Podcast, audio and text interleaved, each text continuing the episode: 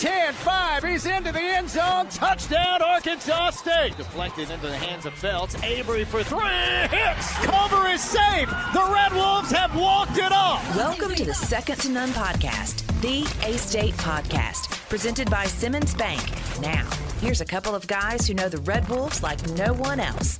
Matt Stoltz and Brad Bobo. Another big episode coming up a little bit later on. We've got all kinds of track and field to catch you up on. A big weekend across the board for A State track and field. We also Well, have That's a fool's errand, by the way. You made a different choice of words because you can't catch up with A State track and No, field No, you stuff. cannot. You're right. I'm glad you called me out on that. A busy weekend for the basketball teams. We'll get you caught up on that. Also, uh, signing days coming up Wednesday. So the football signing period about to officially close. We'll kind of get you ready for that as well. But right now, I want to welcome in our special guest today, and I've been looking forward to this visit. It's a senior from Greenbank, Queensland, Australia, from A State Track and Field. It's Camryn Newton Smith. How you doing, Camryn? Yeah, I'm doing pretty great. Doing pretty great. yeah. And I'll tell you why Camryn's doing pretty great. Mm-hmm. This past Thursday, she shattered her own school record and set a new Sunbelt Conference record in the pentathlon. She totaled 4,356 points at the Texas Tech Multis, and she is currently number one in the country and number five in the world in the pentathlon. How cool is that to hear? Still getting used to it, to be honest. It was really unexpected, so just, Number five in the world. yeah, Is that hard to comprehend? definitely. I held uh, number one for about two days, so that was kind of fun. But, yeah. they had a really big um, multi event week um, competition in Europe, so, you know, a few people jumped me, but that's fine. That's fine. Fifth, I'll, I can take that. When you saw your score, your final score the other day, did it surprise you? did you know you were scoring that high? Um, I mean, I knew it was um, going to be high because after four events, I was already 30 points above what my freshman PB was. So um, I knew it was going to be really good, but didn't think it was going to be that good. So They need to pump the brakes here a little bit for people, myself included, maybe just only me. Tell folks what the pentathlon consists of. Good question. yeah. So the pentathlon starts with the 60 meter hurdles and then the high jump, shot put, long jump, 800. So it's a one day event for indoor pentathlon, um, and all of your events get points depending on how well you do, and then at the end it all totals up, and that's your end point score. So basically, there's a sprint in there with hurdles. There's a distance run, plus there's jumping, and there's a throw. So it, it's all encompassing. Yep. Oh, you need some pole vault sprinkled in there. That's the men's. men's heptathlon has the pole vault. We'll we'll stick with the one day without it. But yeah. What's your best event? Oh, changes all the time. At the moment, it's the jumps, so high jump and long jump. They're going pretty well at the moment. You lead the Sun Belt, by the way, in the high jump and the long jump right now. Yeah, did see that. It changes all the time. My favorite event's javelin, but that's outdoor, so gotta pump the brakes on that for a second. So yeah, I'm really focusing on my jumps at the moment. So yeah, high jump was I think it was like a six centimeter PB. So that was really cool. And long jump's super fun at the moment. So Six centimeters is, I don't know. three inches. Yeah, two plus inches. Yeah, somewhere between two and three inches. Sorry, my bad. So let's just let, let's stop right there. You come from Australia. I mean, how? What's the thing that confuses you the most in not using the metric system? Well, when it when it comes up in feet, I get a little confused. Got to kind of convert that. Be like, um, so what's that in centimeters? You know. Do you find yourself driving faster or slower than the speed limit when you're looking at miles per hour? I don't drive. You don't drive at all. I do drive. I just don't have a car here, so I I don't drive here. Wh- What side of the road do they drive on in, in Australia? We drive on the left. What side's the steering wheel on? The other side. Opposite. The other yeah, side. The right. The right side. Yeah. Do you ever get used to that?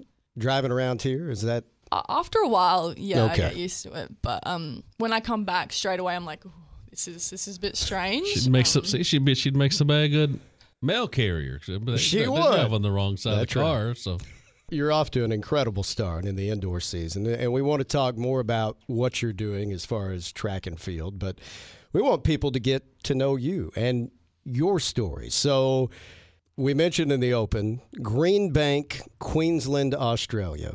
What's Greenbank like? Is this a big city? Is it small town? Where is it in Um, Australia?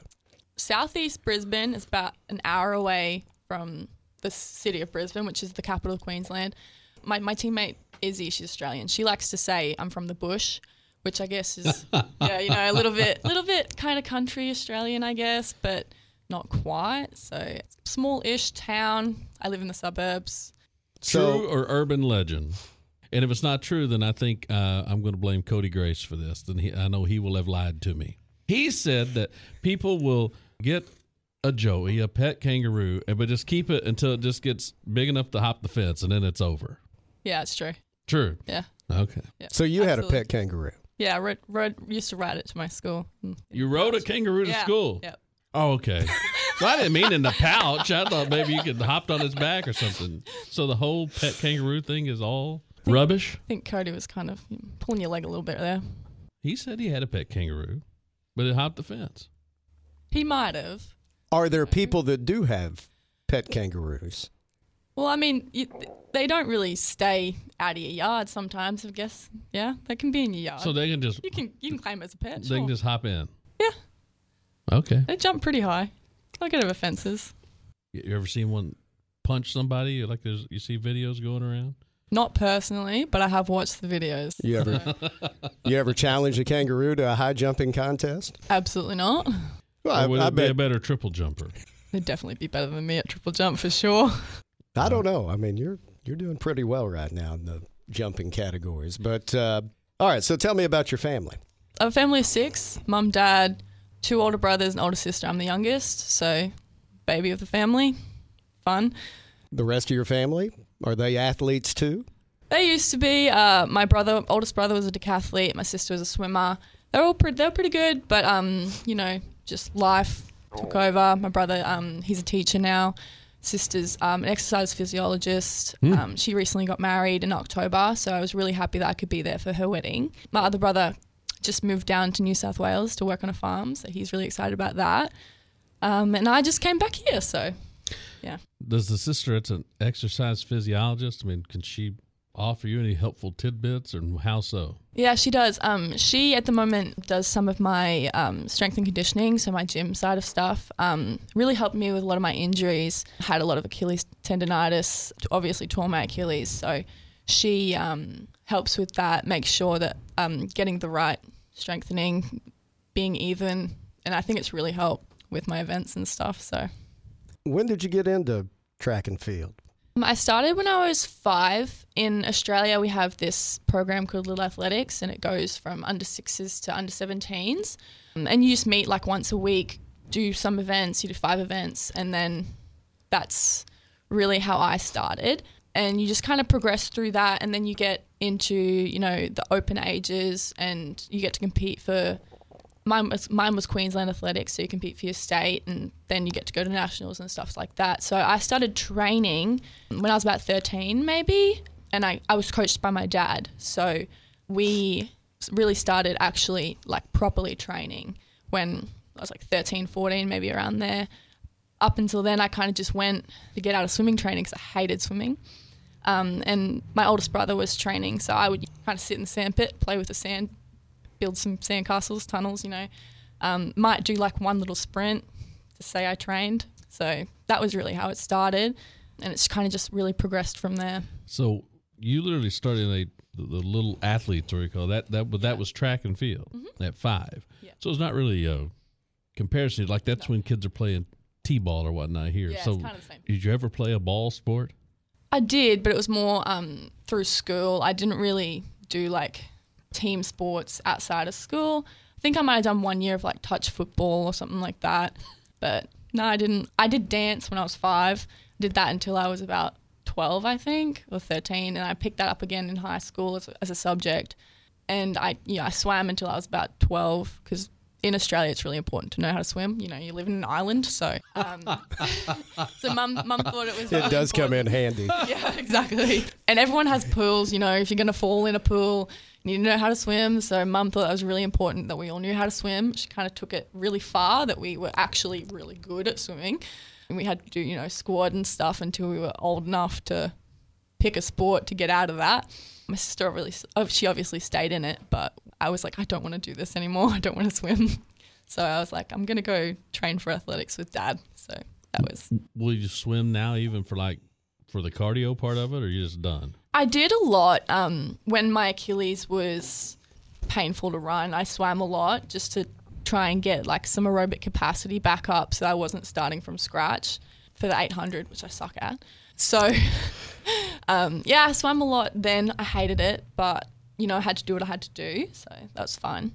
Did the dance help you, you think? I think it did. Um, I think it really helped, like with jumping. You know, lots of jumping and dance. So, and when I quit Was this like ballet? No. Ooh. No, it was just like jazz, you know, like fitness dance. So I think it helped with like my high jump and long jump and stuff, lots of jumping in it. And I, when I quit, I kind of struggled with those events a little bit, but obviously it came back, so it's, it's fine. I was reading some of your accomplishments just you know when you were young in high school. Won a bunch of state championships there in Queensland, and then you were an Australian national gold medalist in the heptathlon four years in a row under 15, under 16, under 17, and under 18. When did you realize that, hey, I can keep this going and go to college and do this? I think I really realized that I could actually do well with it was when I made the World Under 20 team. And I'd already, I'd made it and then I kind of thought about going to college. It was never really on my radar. It wasn't like I'm going to go to college like when I was younger. But when I, you know, went to World Under 20s, I was like, didn't really want to go back to university in Australia and I wanted to be able to focus on track. So that was when I just decided I was like, oh, I might go to college instead, join the NCAA system. You know, the, the competition over here is so much more broad. There's more people doing the heptathlon and the competition's just such a higher level and the support is insane as well like in australia we don't really get as much support so being on a track team here you know we've got our treatment we've got people looking after us making sure we're passing our classes so i was like yeah i think i'm going to go and do that. So i'm really glad i did obviously. Yeah, it's interesting because, and, and I was going to ask this, but you you ended up answering it because it, it's not like there isn't higher education in Australia, but you call it you don't go to university there. So when you're saying go to college, in your mind that automatically meant I'm going to college in America. yeah we call it uni. That's australian uni and this is college. So we hmm. don't really call it college so. So you're looking at coming to college or university in the United States. Mm-hmm. How did that process go, and how did you eventually settle in on Arkansas State? So my my um story is a little bit not what you'd expect. I didn't really look into anything. I opened my last messenger message on Facebook that I'd gotten from a coach, and it happened to be um, Coach Vining. I responded and came on a visit. Really liked it. Committed. Came. That was about it. Well, there you go. Yes, sir. Facebook Messenger coming Yep. through. yeah. So I think I made a good choice. I liked Me it. too. So yeah.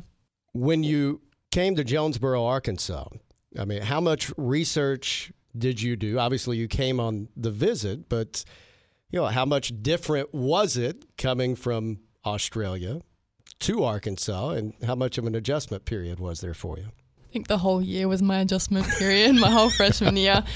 Really different, but also like I can't like think of specific things that are different. Country, y'all say y'all. Never heard that before in my life.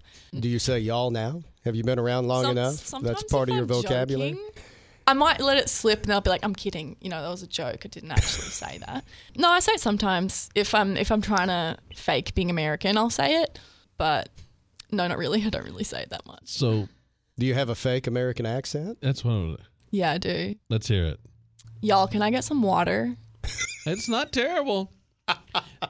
now, even That, so that- with I thought that was pretty good, Camryn. I, I do want to ask this. Even so, if you call home or it's FaceTime, Zoom, whatever, and you're not like you're you're not trying that. You're you're just talking. Do they say, "Well, your accent's all out of whack now"?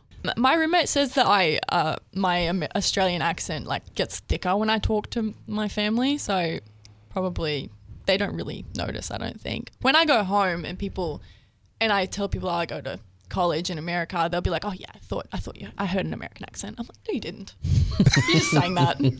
But Well, it was quite a journey just to get here, but you've had a heck of a journey just since you've been at Arkansas State. You know, you go back to the 2020 indoor season, you qualify for the NCAA indoor championships in Albuquerque. Know, before that, you had broke the school record in the pentathlon, double gold in the pentathlon and the 60 meter hurdles at the Sun Belt Conference indoors that year. But the day before the NCAA indoor meets, COVID hits. What was that like? How much did that suck? so much. 2020, geez. Um, it just feels like so long ago, but literally yesterday because it's so vivid in my mind. Like, yeah, you said the day before we were in Albuquerque, we were at the track. We, you know, did my shakeout, warmed up. Everyone was at the track, everyone. And then we get back to the hotel that night, and they're like, "It's cancelled." And I was like, You had gone through your warm up and everything. Yep, yep, yep. Uh, we got off the plane, you know, went to the hotel, went to the track, shaped out, warmed up, saw the track, got all my stuff, like, you know, my, my number, the water bottle merch that you get. And yeah, literally within like maybe an hour of being there, it's just a little devastating. But what can you do, really? I, I remember thinking, wow, that really sucks. And then that was kind of it. I was like, well, there's nothing I can do about it. So we came back to Jonesboro like the next day. We got on an earlier flight and It still bothers you. Well, I was doesn't going to say, does. uh, Yeah. th- th- if people didn't know, I was going to say, did you know before you started the last few sentences you just spoke that talking about it was still going to upset you right now? Yeah, it is an emotional subject. Like a lot of it is pretty emotional. I've qualified now, I think, for nationals three times, and I still like I haven't been. Like obviously 2020 with COVID didn't get to go. 2021 qualified, tore my Achilles, didn't get to go. So this time it's really third time lucky, third time's the charm. Hopefully I'll finally get to compete at nationals. So yeah, it is a little bit emotional. It kind of sucks. look, you put your heart and soul into this. Yeah, I think that's one thing that kind of gets left out sometimes with any athlete. But I mean, you've got to be so passionate about it to achieve what you've achieved in your career and to have something like COVID or. Look, I was going to bring up the 2021 Oh, go injury. ahead, bring it up. the next year, you mentioned it. You, you tear your Achilles. Now, this happened right before the championships, or It happened After. conference. okay, but you had already qualified for national. Yeah, well, yeah, I had qualified. I was, I was think I was ranked maybe 12th or something, and then at conference, I'd started. I did the long jump the day before, and then I'd started the pentathlon the next day. Got through the hurdle, 60 hurdle race, and then in high jump, uh, yeah, tore my Achilles. Like I think five jumps into the competition, I'd run my first, my like my fastest hurdle time in a pentathlon, and then in the high jump, just full rupture. Nothing I could do about it. I mean, that's a big time injury, nine months or whatever it is. I mean, did you think you were done? A few times, yeah, I definitely thought that. Um, especially during rehab and like coming back the next year. So I didn't start running again until about August, I think. You know, jogging, kind of really slowly on like a treadmill. Did some underwater running as well. A few times I thought about it, like, am I even going to come back from this? But I did, so I'm here competing better than I was back then. So it all turned out all right. Do you appreciate competing more now that you've gone through everything that you've gone through? Yeah, definitely. Every time I get to step on the track, I'm so grateful. And it just, everything means like more now that it was almost ripped away from me. So, gosh, I'm so emotional. It's okay. Yeah, it is. I wanted to ask one more when I say it's about 2020, not about the Nationals or anything about that. But all of a sudden, that's you probably got to shift your focus pretty quick to like that that's not happening. Okay, but now all this other stuff is. And by the way, I live on the other side of the world, so like w- what happened like through the rest of COVID? Where where were you for the rest of 2020? um, I got stuck here. So, the whole of summer I was on campus. No one was here really. It was hard training, not knowing when we were actually going to get to compete again.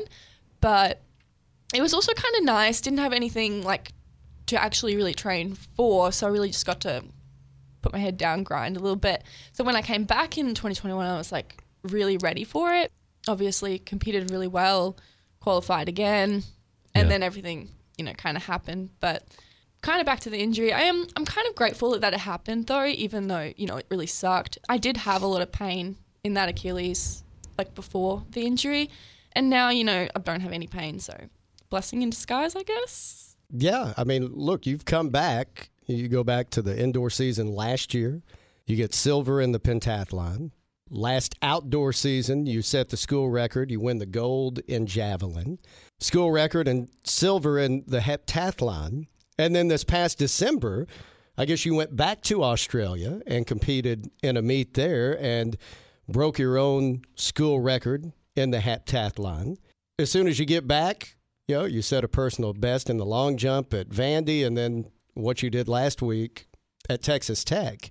Do you feel like you're at a better point than you've been at at any point in your career? Yeah, definitely. I took a semester off in the fall, you know, to be with my family. I thought that was really good um, for me because I'd, you know, missed two Christmases due to COVID and flights, flight prices being really expensive. So got to see my sister get married, got to spend Christmas with my family, and got to train the whole fall. You know, didn't have to worry about any classes, kind of got to really focus on, you know, what I want to do with my track, train with my dad. And so when I came back, I obviously did that heptathlon in December, competed really well. Wasn't quite as good as I was hoping, but obviously still really good. And then came back, competed at Vandy, went really well. Competed at Yeah. Texas, went really well. So yeah, I think it was a good good decision for me. track and field's a little bit different from an eligibility standpoint because you can get four indoor seasons and four outdoor seasons, and they don't have to all four be in the same school year. So I guess we should. What do you have left? How much competing for Arkansas State can you still do? I've got an indoor indoor and outdoor f obviously for this year, my fifth fifth year. And then I still have an outdoor season after that. So I could take a sixth year. For an outdoor, Yeah, just outdoor. So I'd have to watch everyone compete indoor. Where are you at in school right now? Have you graduated? Yes. I graduated in May, Bachelor of Psychology. That's when I went home for a while. All right, so psychology. Do you apply that to what you're doing? I try to. I think um, I think it sometimes helps with like my anxiety around competing about you know being in blocks, staying calm during competitions, and especially in a pentathlon because it's such a long event. You're out competing the whole day, whereas other people, you know, just have that one event they get to focus on. But we, you know, train for all of these events, and then it gets to the day, and you've got to get through the hurdles and all the nerves and everything that comes with that, and then the high jump and everything with that, and and all the other events, and then you know obviously the dreaded 800. I think it's really helped me be able to calm calm down mid competition and not stress out as much. So yeah, I think it helps. I'm going to use my powers of deduction to say number one over the course of this interview you've said you suck at the 800 you just called it the dreaded 800 i'm guessing that's the one you like least I think it's the one everyone hates the most. So yeah. Oh, it's across the board. Yeah, especially for me though. Um, you know, it's definitely not my best event. I could definitely improve in it. Probably where I could get the most points. But you know, some girls on at Texas Tech were running ten seconds faster than me. So yeah, definitely something I can improve on. And it's the last one you do, right? Yep, yep. well i mean look You're, you're still I mean, I number mean, five in the world. say you're I mean, doing you, you gotta give Camryn. you gotta give them a crack at something i mean you gotta give you gotta give them a little sliver of hope and something It's a big slither. the, of the hope. problem is yeah if it's last it's like you've dashed that hope because you could probably have somebody push you around in a wheelbarrow for your 800 and still have enough points to win the thing so i mean it, there really is no hope for the rest of them She she doesn't know how to respond. To yeah that. that's true track and field is is um it's pretty fascinating because it, it's a team sport in the aspect that it really is this collection of individual efforts is the competition friendly or i mean is there trash talk in track like like at competitions, are we trash talking each other? trash talking each other No, I can't say that we do. In multis, it's kind of more like a family orientated kind of thing because we're all going to different events together and it is so hard. So we all, you know, we're all kind of friends. I have a, a lot of friends in the conference um, that do the heptathlon. Maybe there's a little bit of, you know, a little bit of trash talk, but not anything mean. Nobody's poking each other with a javelin or anything like that. No, definitely not. 2024, Team Australia. Is that something you're shooting for? Hopefully. Yeah, definitely a goal that I'm definitely working towards. Definitely see how it goes.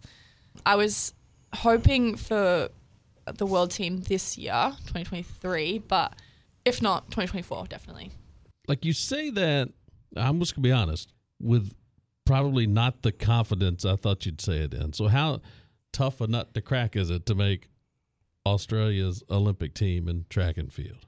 It's not necessarily making the Australian team stuff like the Australian team. You know, it's hard to make. Not as hard as USA's because the depth in USA is just insane.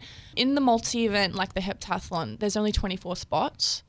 So obviously you get the people that qualify, and then with world rankings uh, is the next lot of people, but um, only 24 spots being available. It's it's really hard to make. So Australia doesn't just get to send their best person. You actually you have to qualify, be as close to qualify as high ranking as possible. So it's about rankings. It's not like you know a lot of times uh, the marathon it may be there's an Olympic mark to qualify, but it's not that. It's just you got to be top 24 in the world to get to the Olympics. Yep, for the heptathlon. Like in the marathon, you know, there's so many spots, like hundreds of people run the marathon.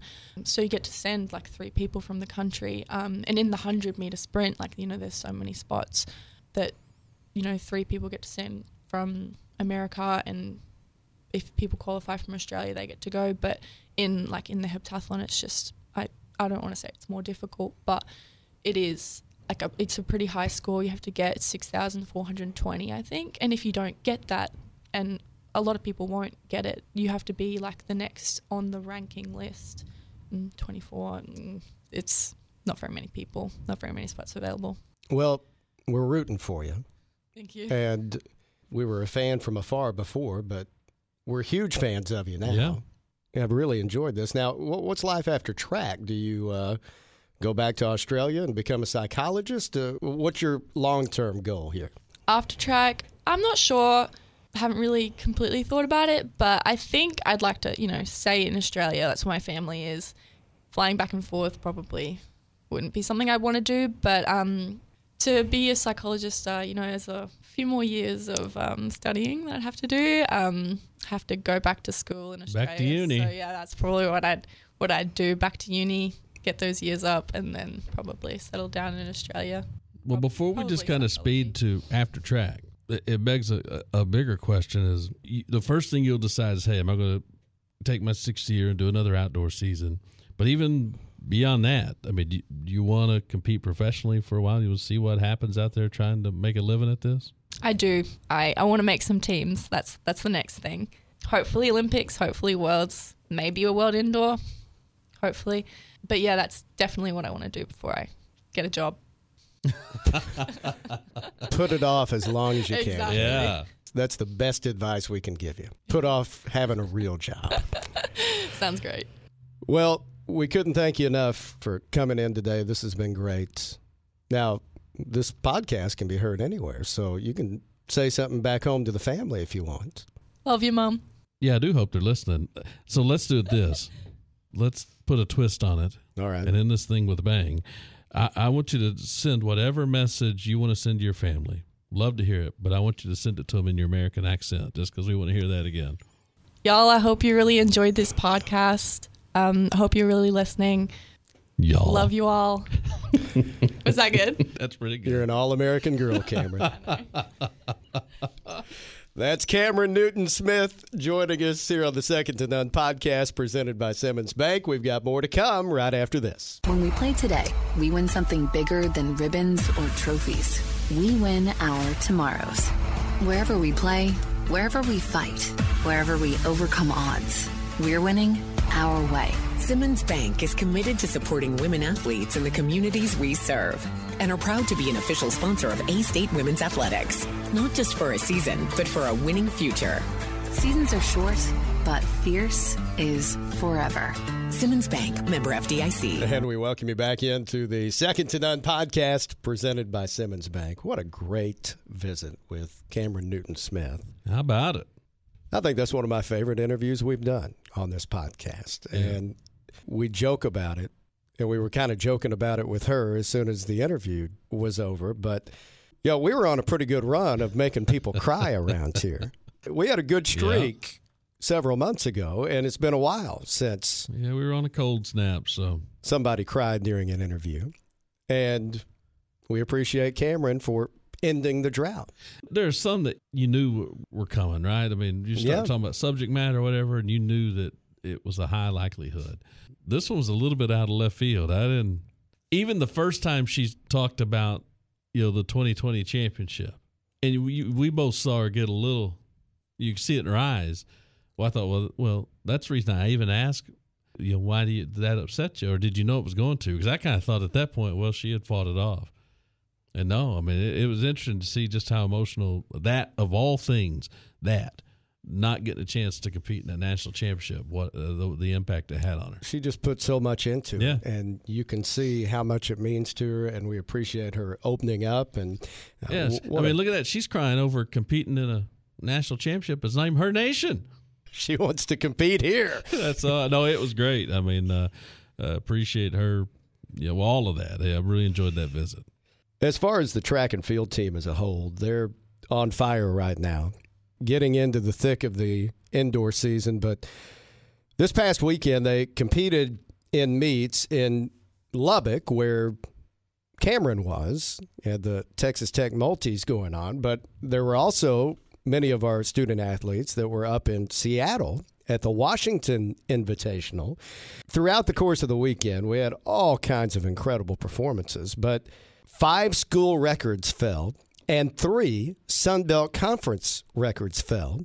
Colby Dow's, we need to get him in here at some point as well, but he set a school and a Sun Belt Conference record in the heptathlon. So great weekend for Colby. But some of the other accomplishments Pauline Meyer sets a school record in the 3000. Kayla Wade, right behind her, second in school history in the 3000. I've been the first one for that pesky Paulina Meyer. Rahel Bromel, she sets a school record in the mile.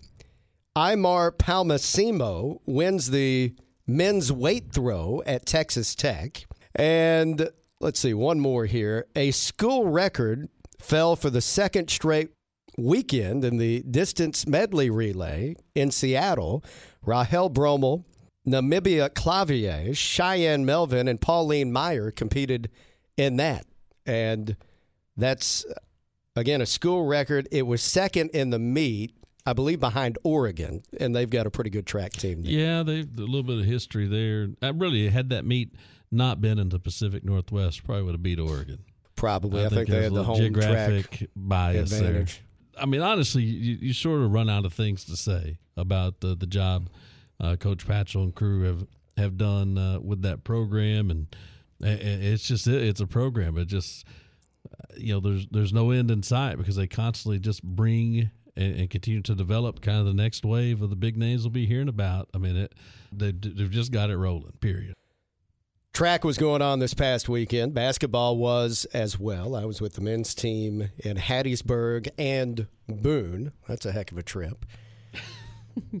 I may Travel get, partners. uh, I may get into that a little bit later on, the trip itself. But the men's team losing to Southern Miss on Thursday. Southern Miss in first place right now, tied with the Cajuns. Like they're eight and two now in league play. But they won that one 73 57 over the Red Wolves. Southern Miss still perfect at home on the year. The Red Wolves were hanging around, down six at the half. But Caleb Fields, and I love Caleb mm-hmm. Fields. He was in here a few weeks ago, just a fantastic young man. But one thing, maybe not all our all our fans realize is that since November, Caleb has been playing with a fractured wrist and just trying to play through the pain. And he landed on it pretty badly in that game on Thursday and was just in too much pain to finish the game. Mm. Didn't play most of the second half on Thursday. I didn't know. I mean, if he was going to be back, yeah. And Coach Balado even said it on the post game show on Thursday night. He said, "I don't know how long he's going to be out. He was in so much pain. It wasn't looking good. But what do you know? Caleb is right back in the starting lineup on Saturday. The Red Wolves also." Are without Aladine Butayeb, the big 7 2 post player. He's out for the next four weeks with a hand injury. So there's only eight scholarship players available at the moment for this A State men's team. And, and, you go back to Thursday's game, Red Wolves only turned it over nine times all night, and Southern Miss showed full court pressure for a good part of that game. So A State did a good job protecting the ball, but off those nine turnovers, Southern Miss scored 15 points. 15 points off nine turnovers. Red Wolves scored three points off turnovers, so that ended up being the big category in that one. And then we go to Boone on Saturday and drop that game 63 51, and the effort was there. Out rebounded App 32 29. But points off turnovers again. Mm. App won that category 20 to 2. So that's 14 yeah. turnovers turned into 20 Appalachian State points. That's 35 to 5 for the weekend. So the turnovers proved to be extremely costly and more costly than normal. I mean, nine turnovers and 14 turnovers in two games on the road yeah, aren't necessarily number, yeah. devastating, but they were the in this case. Yeah, you paid for every one of them. And that can be any number of things. It doesn't mean that everyone was a steal and a dunk or something. I mean, but uh, for whatever reason, yeah, when, when those teams this weekend got a, a free possession, they made A State pay for it. Meanwhile, the women were at home this past week. Lost to Southern Miss on Thursday, 68 59. A game that the Red Wolves actually led by 10 at the half. What happened in that second half? They played really, really well. My guess is if you would go take like the third and fourth quarter from Lafayette the Saturday before and the first and second quarters against Southern Miss, you could take those four straight quarters with an overtime sprinkled in there, maybe one of their best stretches, uh, certainly the conference season. They just happened to fall in two different games. And, you know, this came out in the third quarter and, you know, didn't do the things they did in the first half to get in that position. Two turnovers in the first half, 11 in the third quarter. Five fouls combined in the first half, got called for 10 in the third quarter. So Southern Miss wasn't hitting any shots, but they kept getting to the free throw line. And and the, the free throw attempts were way lopsided. I mean, I, mean, they, they, I think they went shot 32 free throws or something in the game. And then, you know, Arkansas State had done a, a really, really good job. They have a first team preseason all conference kid, Dominique Davis, who was an absolute non factor, had been taken out of the game for three quarters. No points on 0 for 3 shooting. And she got going in the fourth quarter like great players do Mhm. and uh, helped them get out of here with a win. Played Marshall on Saturday, the women falling in that one 71 59. Only eight turnovers in that game for Yep. the Red Wolves, but they struggled shooting the ball, and I know that's kind of been an issue lately. Shot just 28%. That's the one to me that makes the least amount of sense. Of all the things this team could struggle with, I don't really know why it's shooting the basketball as often as it's been being because they've got kids that can shoot and hit shots. And I so I'm really not sure why they're struggling to make them right now, but it's been the story. Uh, you can kind of take the, the Southern Miss game out, but a lot of these other road trips, they're you know they're they're just not making enough shots, and you wouldn't think that's the issue when you look at the personnel they've got and the way you know those kids can shoot it. And then two, once again they took on an all conference. I mean, Marshall's got two really really good guards, uh, a point guard that was a Division two All American transferred in, and uh, she nearly had a triple double Saturday. I think like twelve point, ten boards, seven assists, or something like that. And then Roshala Scott's a kid from Earle that started at SEMO Yep. And transferred to Marshall. She was coming off her worst game of the year at ULM Thursday. She only time she'd been in single digits all year. She scored four points on two of sixteen shooting.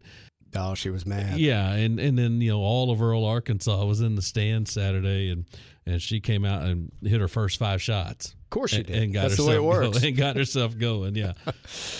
We'll take a look at the week ahead for A State Athletics when we come back to wrap things up here on the Second to None podcast presented by Simmons Bank right after this. Your first home is like this dream. The day you walk in, the sun seems to shine more brightly. The ceilings, they just seem taller. And you'll never fix that creaky floorboard because it sounds like comfort. What a hug would sound like if it made a sound. And that's when you realize you're home. Really, really home. Realize your dream with a home loan from Simmons Bank. Dreams realized. SimmonsBank.com. Member FDIC equal housing lender subject to credit approval. Looking ahead to this week, the A State women with their split week. They're actually playing a game on the road Thursday and then back home on Saturday. They'll start off in Conway, South Carolina. They take on the Chanticleers Thursday at 5 o'clock. They'll fly back Friday and be home, actually playing the back half of a men's women's doubleheader on Saturday. They'll take on Old Dominion Saturday at 4:30.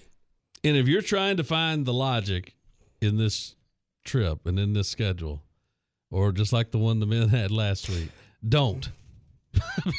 because there just there there just is none. To go all the way out to Conway, South Carolina on a Thursday, and then come all the way back to Jonesboro just to play another one of the teams from way out east is, is a hard one to get your arms around. The men return home to take on South Alabama Thursday at 7, trying to get a split in the season series with the Jaguars. And then they'll take on Coastal Carolina, only meeting with the Chanticleers this season, coming up Saturday at 2. And again, that will start that doubleheader Yeah, on Saturday three afternoon. double headers in February. This Saturday, and then two weeks after that on the 18th, and then there's a Thursday in between there. Men will go first on the Saturdays. Women will play first on Thursday the 16th.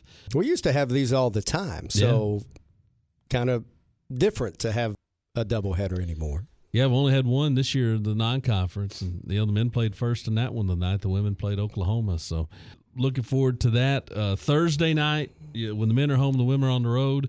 We we've had planned for a while to do a youth sports night. So on Thursday night, uh, any youngster 12 and under that's in their jersey gets in free. People that are with them get in for the group rate. Uh, it's a ten dollar ticket, and uh, I'd say is you're listening to this and you got a kid that might not necessarily have a jersey they compete in, but they got a jersey of some kind. Put them in that. And I'll say this, and you heard it here first for being a dedicated listener to this podcast. If the weather fools with this game on Thursday night, I will never do another promotion for kids in the rest of my career at Arkansas State. Because this will Why right- is that? One word: Halloween. That would make you 0 for 2 if it we yeah it where we had Thursday. know we had a million things planned for kids on that Halloween week football game and the weather destroyed them You all. did. and so if that happens you know here and I mean I'm uh, kids matter of fact we're going to start charging kids more to get in and they're jinxing the whole thing. also coming up uh, this week, football signing day period comes to an end. The second signing day coming up Wednesday, and it looks like we've got some good ones coming in. yeah I mean if you check out social media I mean even ESPN had a story about the Red Wolves here on Monday morning as we recorded this Yeah, the verbal commitment is from JT Shrout. He was the quarterback at Colorado this past year. And of course, Deion has gone into Colorado. Coach Prime bringing his son with him. So the old quarterback had to look for a place. And Coach Jones had told me here in the last couple of weeks they were looking at this young man, and it looks like they've worked it out. So can't wait to see him coming up on Wednesday. Well, just one point of order, which is sort of what put Arkansas State in this situation to begin with. Is each and, and honestly, it's something that probably the NCAA needs to find a way to address. And I'll say this so we can get out of here: these transfer guys don't sign NLIs Mm-hmm. again, which is part of what put Arkansas State back in the quarterback market. that's they right. signed Grant and Aid, which you can sign with every school in the country if you want to. It's interesting that there's paperwork signed that binds the school to the kid, but there's nothing that binds the kid to the school. Well, if there's, if, that's- I mean, there's going to be as much transferring as there is. There's got to be there's got to be some kind of way. I mean, I know we we've done a lot of things in the name of empowering the players, but some point in time we may have overcorrected, And uh, I mean, there's got to be you know the schools have got to have some kind of assurance that if they they get a kid that they're actually I mean if they get a kid out of the portal that they're actually keeping him. I think there's probably been a lot of overcorrecting, and that's not the only area No. that they need to go back and adjust a little bit. Anything else you need to talk about? No, that's it. Just here down. You know, hopefully the weather will cooperate. We'll have a fun week, and if not, and uh, you uh, you know six months from now, or having somebody ask you why does it cost? Why did it cost thirty eight dollars for my eight year old to get in the game? Well, you can tell them you know the answer. Thanks again to Camryn Newton Smith for coming in. Really enjoyed that visit with her, and who knows who we'll have in studio next week during our next edition of the Second to None podcast presented by Simmons Bank.